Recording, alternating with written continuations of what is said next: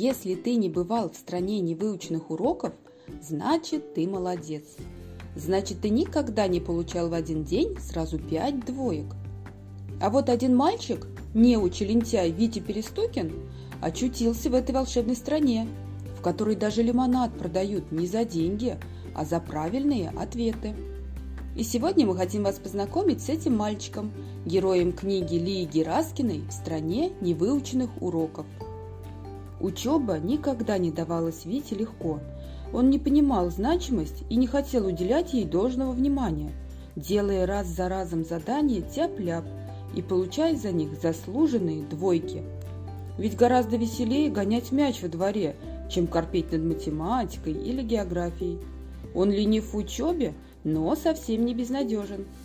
На основе его неправильных ответов и ошибок появилась волшебная страна невыученных уроков, в которую и попадает Витя со своим котом Кузей. Им предстоит преодолеть немало трудностей и опасностей, предостерегающих их на каждом шагу.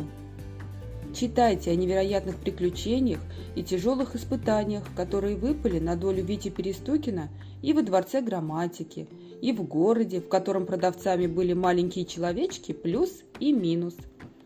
Эта книга поможет вам убедиться в том, как важно учиться в школе и выполнять все задания добросовестно.